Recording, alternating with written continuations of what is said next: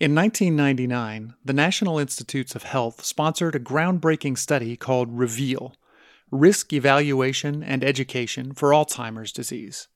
It was the first study to disclose Alzheimer's risk to healthy patients, and it wound up being a life changing experience for its lead investigator, a Harvard trained neurologist. In fact, it convinced him of his need to go back to school? Hello, and welcome to Data Points, the podcast about all the ways that data and analytics are driving innovation in healthcare today. I'm your host, Greg Matthews, and our guest this week is that neurologist, Dr. Robert Green. Except that now he's not only board certified in neurology, he went through his second residency at Harvard Medical School in medical genetics 25 years after his first. Dr. Green leads the Genomes to People research program at Brigham and Women's Hospital, Broad Institute, and Harvard Medical School. G2P, as it's known, conducts cutting edge empirical research in translating genomics into health. He's also a co founder of Genome Medical, a young company focused on bringing genomic medicine to everyday care. And finally, he's an engaging and fascinating guy. Get ready to explode some myths about genomics with Dr. Robert Green. Robert, thanks so much for being with us on Data Point today. Great to be here, Greg. I uh, have been eager to have this conversation. As you uh, are aware, we have done a few mini series that relate to genomics on this show. And uh, so I've been really eager to have you as a guest uh, to hear about some of the work that you're doing. Um, but what I'd love to do to start off, I always like to give our listeners a little bit of a sense of who you are before we get deep into your work. Would you mind sharing with us a little bit of background and you know some of the some of the signposts that pointed you to where you are today? Sure thing, Greg. I uh, grew up the son of a of a doctor and always uh, wanted to be a doctor, uh, and got excited about academics when I was in medical school because I love the idea of discovering new science. I trained initially to become a neurologist, and I got very interested in higher cortical functions, language, and memory and uh, worked in the area of Alzheimer's disease for about 15 years, doing clinical trials, trying to discover new medications to treat patients with Alzheimer's disease.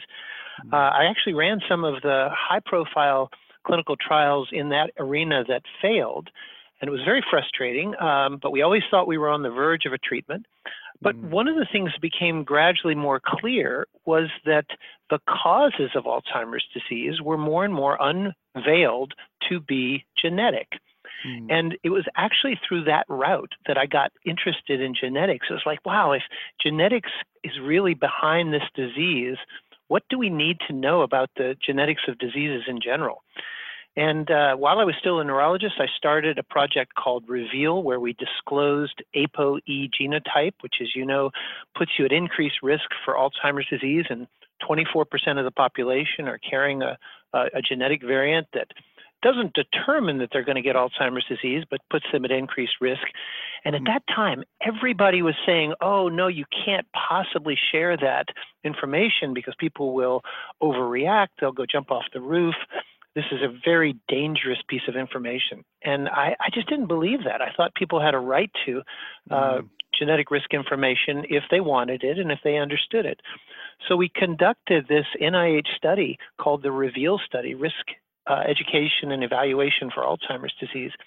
And it demonstrated absolutely clearly that people who chose to learn about their ApoE were absolutely okay with the result, even when they found out that they were carrying the risk variant. Wow. Now, that's not to say people didn't get thrown a bit, momentarily upset. For a few people, it really weighed on them. Mm. But overall, the vast majority of people who came into the study, and by the end of 15 years, we'd put a thousand people through this study, rigorously studying their uh, psychological state, what they did with the information, how they understood the information, whether it made a difference if the information was presented by a learned genetics expert or by a brochure or mm. online. Mm. Uh, it, we did all sorts of things. We really teased apart the details of what it meant to learn about ApoE as, as kind of a petri dish for genetic disclosure. And uh, this was really a turning point, I think, for us and for the field. Um, for us, it uh, it really opened the door and opened my eyes to the idea that there were a lot of myths out there about genetics and genetic disclosure. Mm. And for the field, it came just at the moment before direct to consumer genetic testing got launched. Yeah. And so it was extremely relevant to the question of how were people going to understand results that they were suddenly getting from the three leading direct to consumer genetics companies that all launched in 2007 and that was of mm-hmm. course 23andme navigenics and decodeme yeah. and those three companies all featured apoe as part of their offering so it was extremely salient to the moment and with that, uh, Greg, I got invited to all these cool conferences and I got to meet all these cool entrepreneurs. And I suddenly realized there was a world of interest in genetics that I had never really been exposed to. Right. And I did something at that point. I'd, I'd climbed my way up the academic ladder. I was a full professor of neurology. And I did something that was pretty unheard of. I stepped away. I took a leave of absence from my job went back to residency and trained in medical genetics. Wow. I had attendings who were significantly younger than I was. I'm sure. And there I was, there I was, an old guy in the neonatal intensive care unit. You know, the last clinical work I'd been doing was taking care of older geriatrics adults with Alzheimer's disease, and suddenly I was in the neonatal intensive care unit taking care of preemies with metabolic disease. It was a, quite a shocking switch. I can but, imagine. Um, the people who trained me couldn't have been more supportive. They couldn't have been better at, at, at the kind of education. I did two residencies in the Harvard Medical School system, 25 years apart, and um, came out the end of it uh, board certified now in both neurology and medical genetics. And uh, it turns out my clinical trials training in neurology really prepared me to do some original things in genomics, which we can talk about. But uh, that's sort of the story of how I got here. It is, and it's a fascinating story. And I have to ask, just because I'm tremendously curious, knowing that you had this interest in genomics and that you saw where you saw the opportunity that existed there, was it really necessary to go back and get another medical certification in order to pursue that? Uh, it seems like you had already gotten a great start with the work in Reveal. You know, it's a great question, and I think the answer says more about the sociology of academic medicine than about the substance.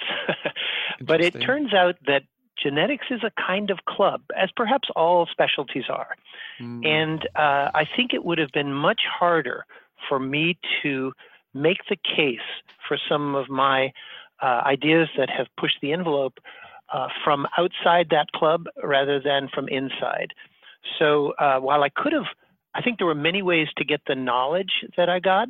It turned out that that becoming a board certified medical geneticist was uh, a credential that allowed me to stand up in front of groups like the American College of Medical Genetics and Genomics, like the American Society for Human Genetics, uh, like the European Society for Human Genetics, and make the case for some of the things we're going to be talking about in ways I just don't think they would have listened to me if I had not uh, had that credential and that training, and essentially been part of the uh, of the trained cadre of specialists that um, uh, that they were. Sure. No, and it makes sense in that context. And I'm also, if you don't mind, continuing to peel this onion a little bit. You mentioned that mm-hmm. your work in uh, clinical trials has had a very positive impact on your ability to uh, sort of unlock some things in the in the world of medical genetics as well. Can you expand on that a little bit? Sure thing. When when I trained in medical genetics, uh, and it's just a few years ago, I, I finished my training in 2011.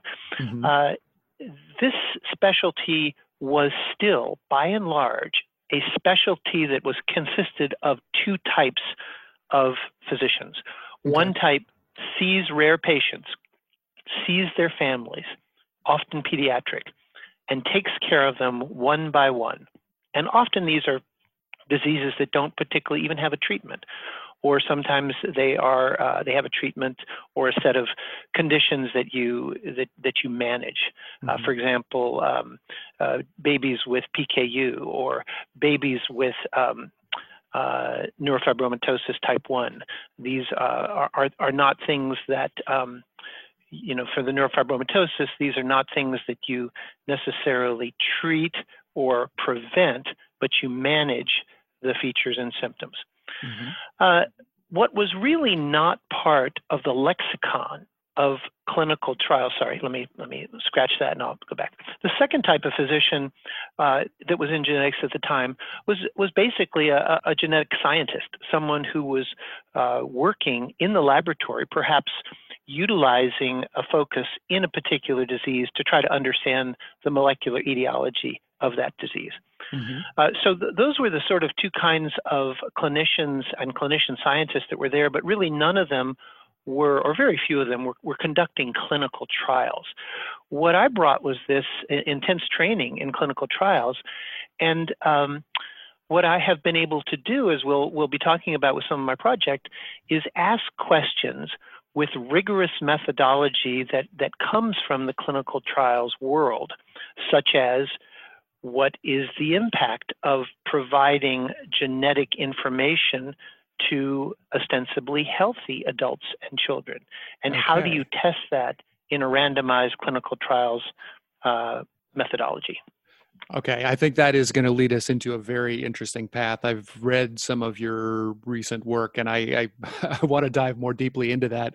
I think at the moment, this is a great time to take a quick break, um, but we're okay. going to be right back with Dr. Robert Green on Data Point. Welcome back to Data Point. I'm your host, Greg Matthews, and we're here with Dr. Robert Green. Uh, Robert, before we went into the break, you were talking a little bit about medical genetics, and we're diving into the impact of being able to do clinical trials of healthy or currently healthy populations. And I'm really curious about that because it's sort of an unusual thing in the world of clinical trials, right? Usually we're looking for people that have a very specific kind of um, illness profile. Talk a little bit about some of the work that you've been doing in clinical trials with healthy populations from a, you know, looking through your eyes as a medical geneticist. Sure thing. You know, um, it's really important to realize that genetics, like most medical specialties, has evolved to diagnose and treat sick people. Mm-hmm. Uh, and um, I came into my training at a time when people were starting to talk about and imagine a world where genetics could be used to prevent illness. It could be used to predict and uh, prevent illness and suffering in the future.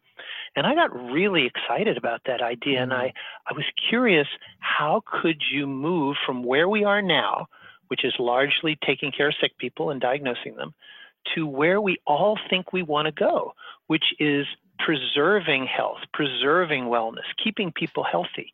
And you know, this is extremely hot right now in terms of the precision medicine world, the uh, personalized medicine, the idea mm. of uh, the right drug at the right time to the right person at the right dosage.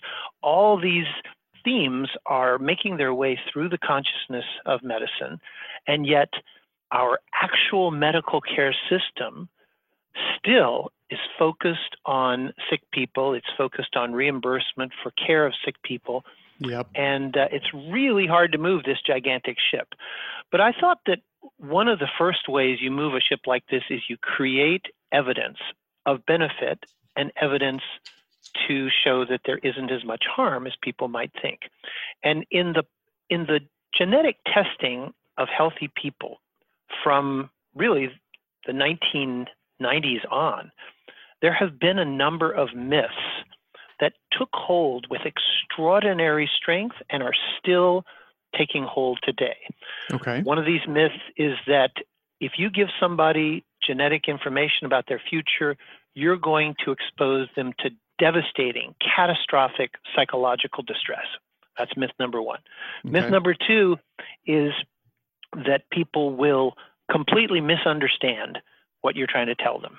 Mm. And doctors aren't going to be much better. Doctors who are not trained in genetics are not going to be much better. You can see how this would be a myth that would really pump up the genetic specialists. Only we can can actually understand and interpret this complex information. That's myth right. number two. Myth number three is that there's no treatment anyway. So what's the point of trying to tell people some of this scary stuff? You know, especially with myth number one and two working against you. And and um, uh, myth number four is that uh, I guess that sort of started with uh, with some of the direct to consumer and consumer facing companies is that the only way to accumulate this evidence is through rigorous academic observation and uh, that you know there is no role there's no legitimate role there's no honorable role for consumer facing companies uh, in the production of scientific knowledge um, certainly we don't believe that anymore about pharma but that has been a, a kind of myth that's reflected in the fierce criticism that these consumer facing companies got when they first started trying to launch and give people access to their own genomics. Sure. Now, while I was a, an older guy, maybe because I was I was older and already kind of fixed in my ways and wasn't quite as as moldable as a as a train as an older trainee, I, I didn't really buy any of these myths. And I set out with uh, my clinical trials background to try to prove or disprove them. So we have done this, I think, in a series of uh, either observational or randomized clinical trials. So I mentioned the REVEAL study, mm-hmm. which was our series of randomized clinical trials in which we basically put volunteers through different protocols where they either learned or did not learn their ApoE genotype and their risk of developing Alzheimer's disease. And we we've looked at that, as I mentioned, from many different angles with lots and lots of nuance. We can go into that further if you like. We then actually, uh, about that time, the first direct-to-consumer companies were actually launching, and we got the first NIH grant to study customers of in a, of direct to consumer companies. And we sent surveys to over 2,000 such customers from two different companies. And we tested the myths about whether they were going to completely misunderstand or whether they were going to do inappropriate things with the information, like mm-hmm. go out and get a whole lot of unnecessary medical testing. Sure. And again, we, we looked at a lot of nuances about this, but the bottom line was they not only didn't get upset, uh, they actually understood the information relatively well. They did not go and change their um, pharmaceutical treatments without permission of their doctors. They did not go out and demand a whole lot of extra testing, and uh, and a couple of other interesting wrinkles about how they perceived and and held on to their perception of um, of risk. If yeah, I might, let me ask you a, a, question about these myths because I find this really fascinating, um, and I'm going to very easily play the layman here because that's what I am. Sure. But the the first time that I remember being conscious of uh, a couple of these myths was when uh, Angelina Jolie had her uh, double mastectomy as a result of understanding her genetic profile around the BRCA gene, right? Mm-hmm. What 2013, 2014, somewhere in that ballpark. 2013, yeah. And it struck me at the time that at least the media coverage of that was very hysterical uh, in terms of supporting myth number one, right? That mm-hmm. people will be emotionally distraught when they find this. And so I guess I'm really curious about, you know, some of the details that have uh, helped you to debunk that. Um, you know, and I'm, it just makes me really curious about can you tell us any more about what you learned from these people who were participating that would make you feel comfortable stating that that's a myth? In other words, sure. You know, were they getting enough information on the back end to be able to process rationally uh, the results they're getting and what they truly meant? Uh, you know, if you just got a number versus an explanation, if you had access to a medical geneticist or even a genetic counselor versus not like how do how do some of those things impact the studies that you've done well, those are exactly the questions we were curious about as well. And that was the fun of designing these studies because we were trying to design rigorous studies that would tease apart those exact questions. Mm. And, and look, I don't want to be cavalier. Uh, it is certainly possible for people who learn that they're carrying uh, a dangerous mutation, particularly one like BRCA, uh, one of the BRCA mutations, to become upset and for this to prey upon their mind and for this to create anxiety. And, uh, and there will be occasional people who, who carry a great burden from, from this information. Mm-hmm. Uh, but the studies we've done so far with ApoE, the ones I mentioned with direct to consumer testing and, and, and some others that I'll tell you about in a moment, have actually gone through rigorous clinical trials where we disclosed scary mutations like this to people. Yep. And then we track them on validated scales of anxiety, depression, test related distress. If they were children, on uh, whether or not this interfered with parent child bonding, whether this created friction between two parents when this was found out about a child, all the things hmm. that, that people legitimately worry about. And while there were people who became distressed to learn that they or their child was carrying such a mutation, by and large, they managed the emotions quite well. They got through it. The validated scales of anxiety and depression normalized after a few weeks. And uh, we were able to show that what, what, what I think we also really know about people is that they are resilient, that they process risk information uh, in ways that allow them to psychologically manage it, and that when they are surrounded uh, with good context and good support, they're managed to do uh, the right thing. You know, they they they evaluate their options. They get advice on surveillance if if it's a surveillance uh, possibility.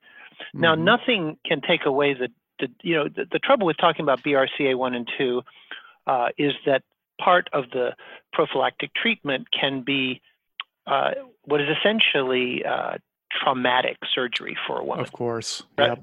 Right. Breast removal, oophorectomies. Yep. And so the emotionality around the decision as to whether you will choose to have a mastectomy and when you might choose to have that.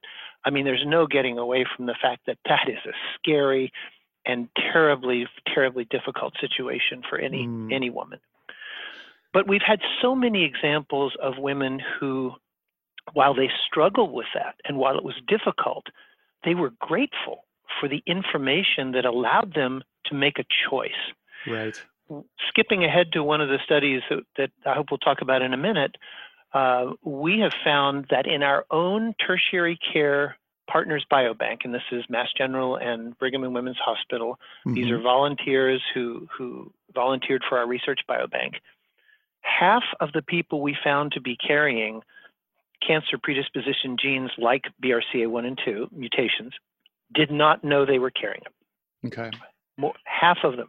So there were uh, uh, of the total number of people in that we've tested so far who are carrying these, half knew about them and half did not know about them. Okay. Think about those people who did not even know they were carrying a right. BRCA1 mutation or BRCA2 mutation, uh, or a, or a little bit less uh, controversially, uh, a colon cancer mutation or mm. some other type of cancer mutation, so that they had a chance to think about what they wanted to do in terms of surveillance, what they wanted to, um, how they wanted to protect their health in the future.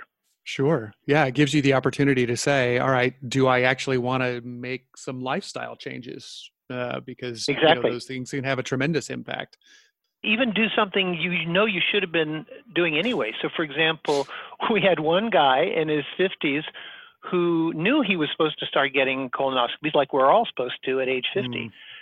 And he found out he had a mutation that put him at increased risk for colon cancer. It jogged him to do what he was supposed to do anyway, uh, which was go get his colonoscopy. And guess what? He found a number of uh, lesions that were particularly uh, risky for cancer.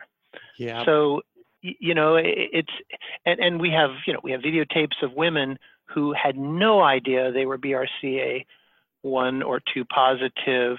They worked through the when they were told they worked through the, the, the process.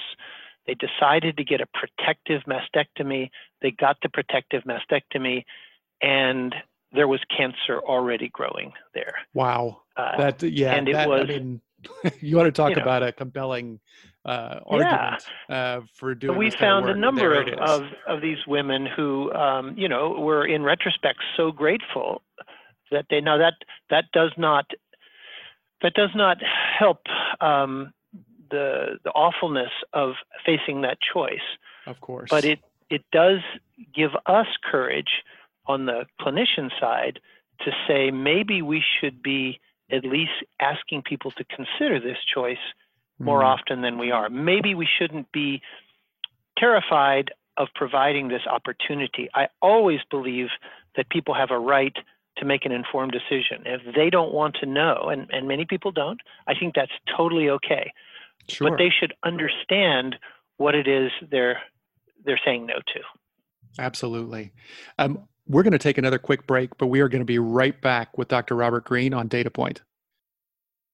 You are back on Data Point. I'm your host, Greg Matthews. With us today is Dr. Robert Green. Uh, Robert, I wanted to ask you we were talking before the break about some of the incredibly powerful and really empowering uh, decisions that are able to be made when people better understand certain elements of their genetic profile is this an argument for everyone you know to do mass genetic testing?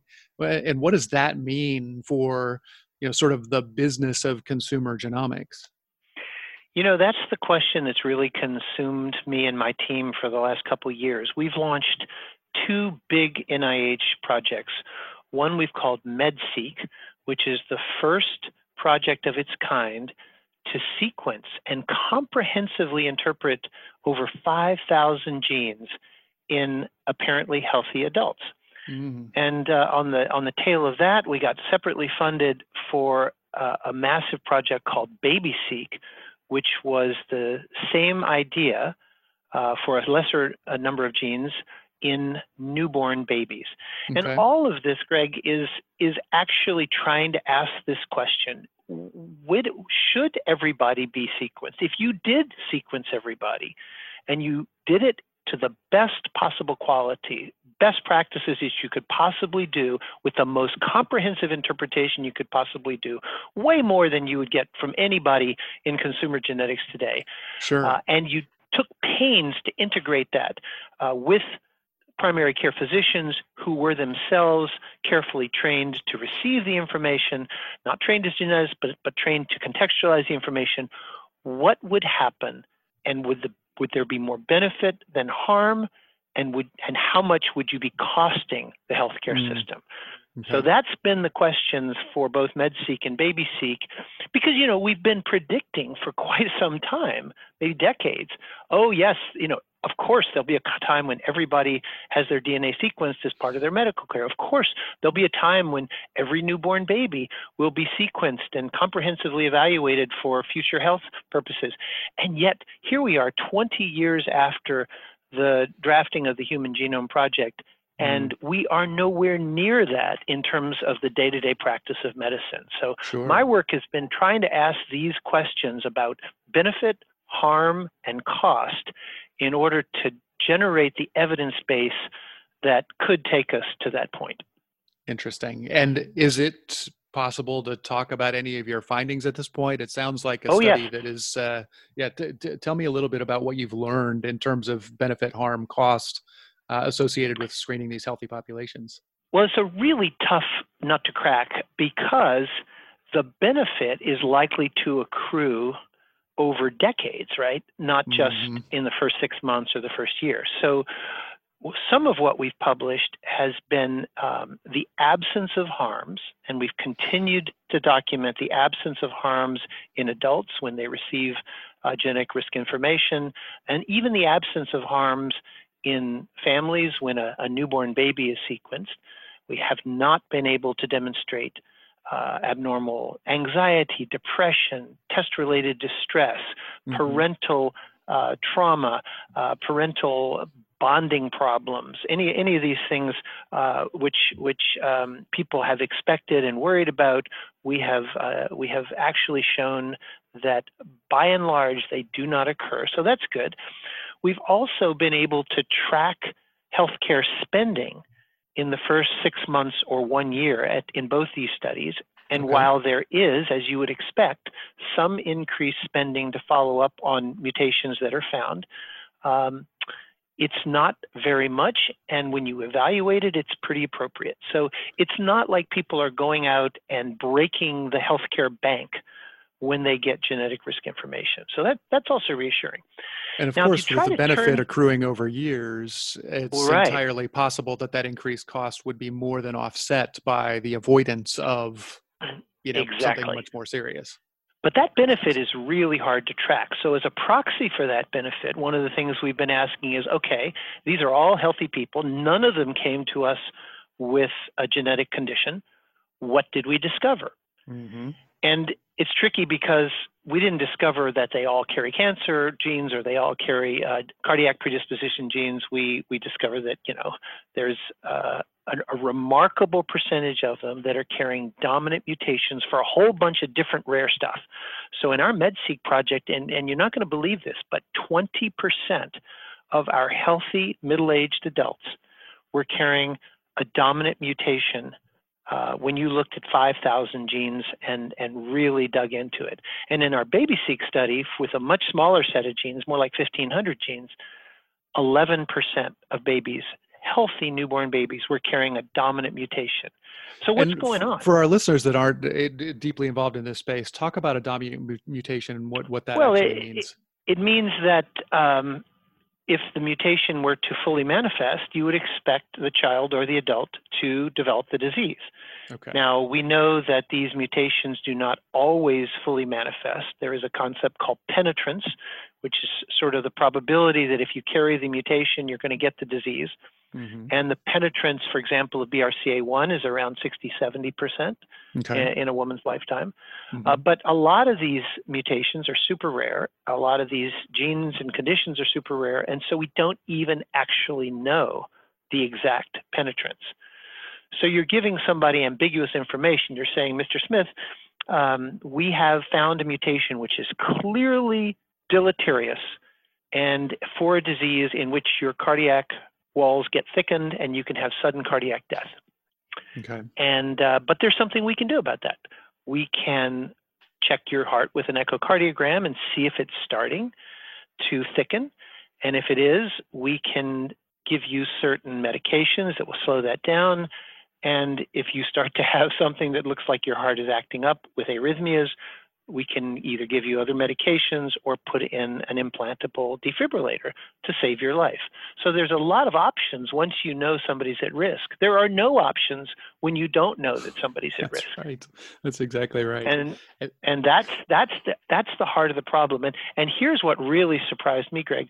Um, in both groups, a quarter of these healthy people, when we circled back and looked at their physical examination or their Mhm. laboratory testing in light of the DNA change, yep. a quarter of them already had uh, features of the disease underway, Wow. and they hadn't been recognized.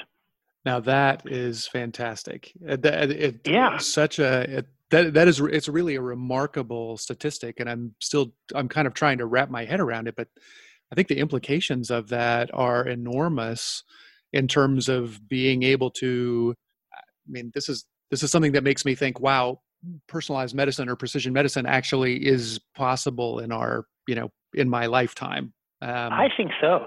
You know, the cynics would say, oh, yeah, but you didn't prove that discovering that DNA change actually made them healthier. You haven't Sure. followed them for 10 years and proven that they, you know, that their morbidity and mortality was improved. And that's true. That's a really hard study to do on a three year NIH grant.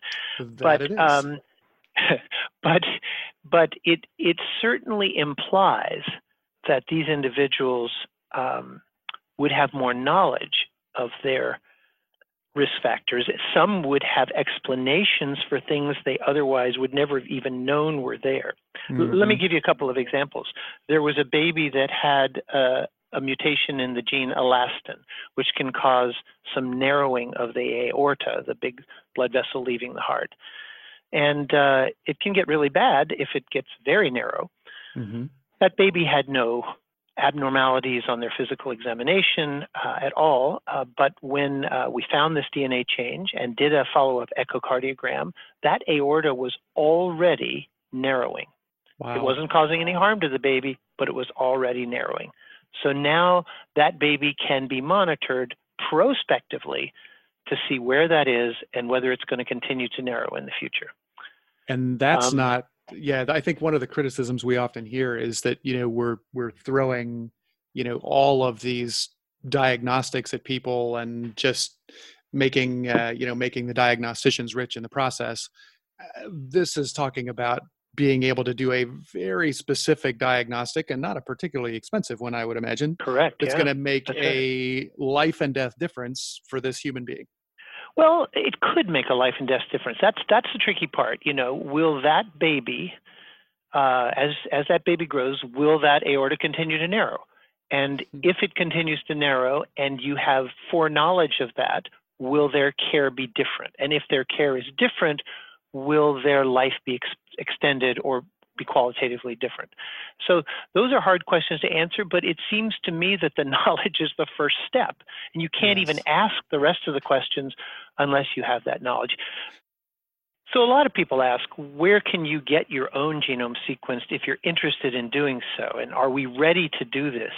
And one thing people really need to understand, Greg, is, is the difference between most consumer facing genomic testing right now and what we mean by comprehensive DNA sequencing. So, mm-hmm. for example, 23andMe, uh, I think, has done a good job of the product that they create and of educating people and showing people what it means.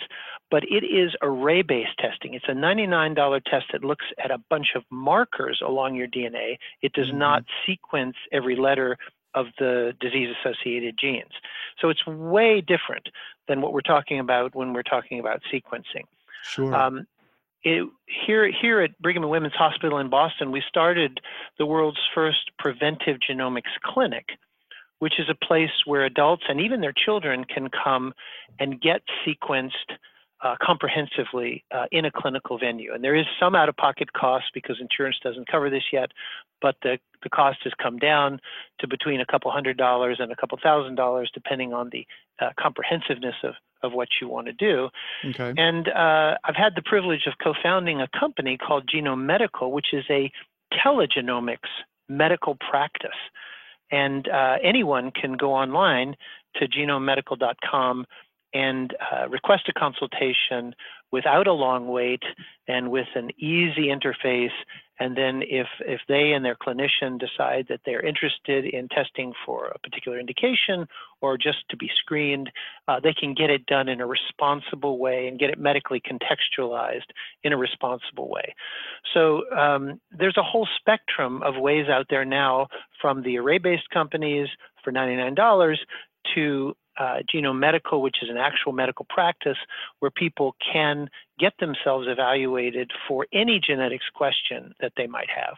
That is fascinating, and it actually it it's an answer to a question that I've been asking myself ever since talking to people like um, James Lu at at Helix about the difference between or the jump, I guess, between you know ancestry uh, and you know studying ancestry and actually doing medical genetic studies, it has it has seemed like a pretty big leap. But uh, mm-hmm. what you've described sounds like a fantastic option uh, for people who are ready to start moving in that direction. Yeah, and I think eventually the kind of people who have purchased consumer facing testing early on, these are curious people, they're going to want, I think what they really wanted was more comprehensive evaluation of their DNA, at least many of them. And I sure. think that uh, laboratories are going to be offering that more and more. Uh, consumer facing labs are going to be like Color and Helix are expanding their offering, um, but they are not medical practices, they are laboratories. Right. So if you really want um, a medical contextualization of your information, uh, you need to talk to your own doctor or genetic counselor or a telegenomics practice like Genome Medical, which can either interpret in results you already have or help you get exactly the results that you want from this pretty confusing universe of genetic testing that's out yeah. there. Yeah.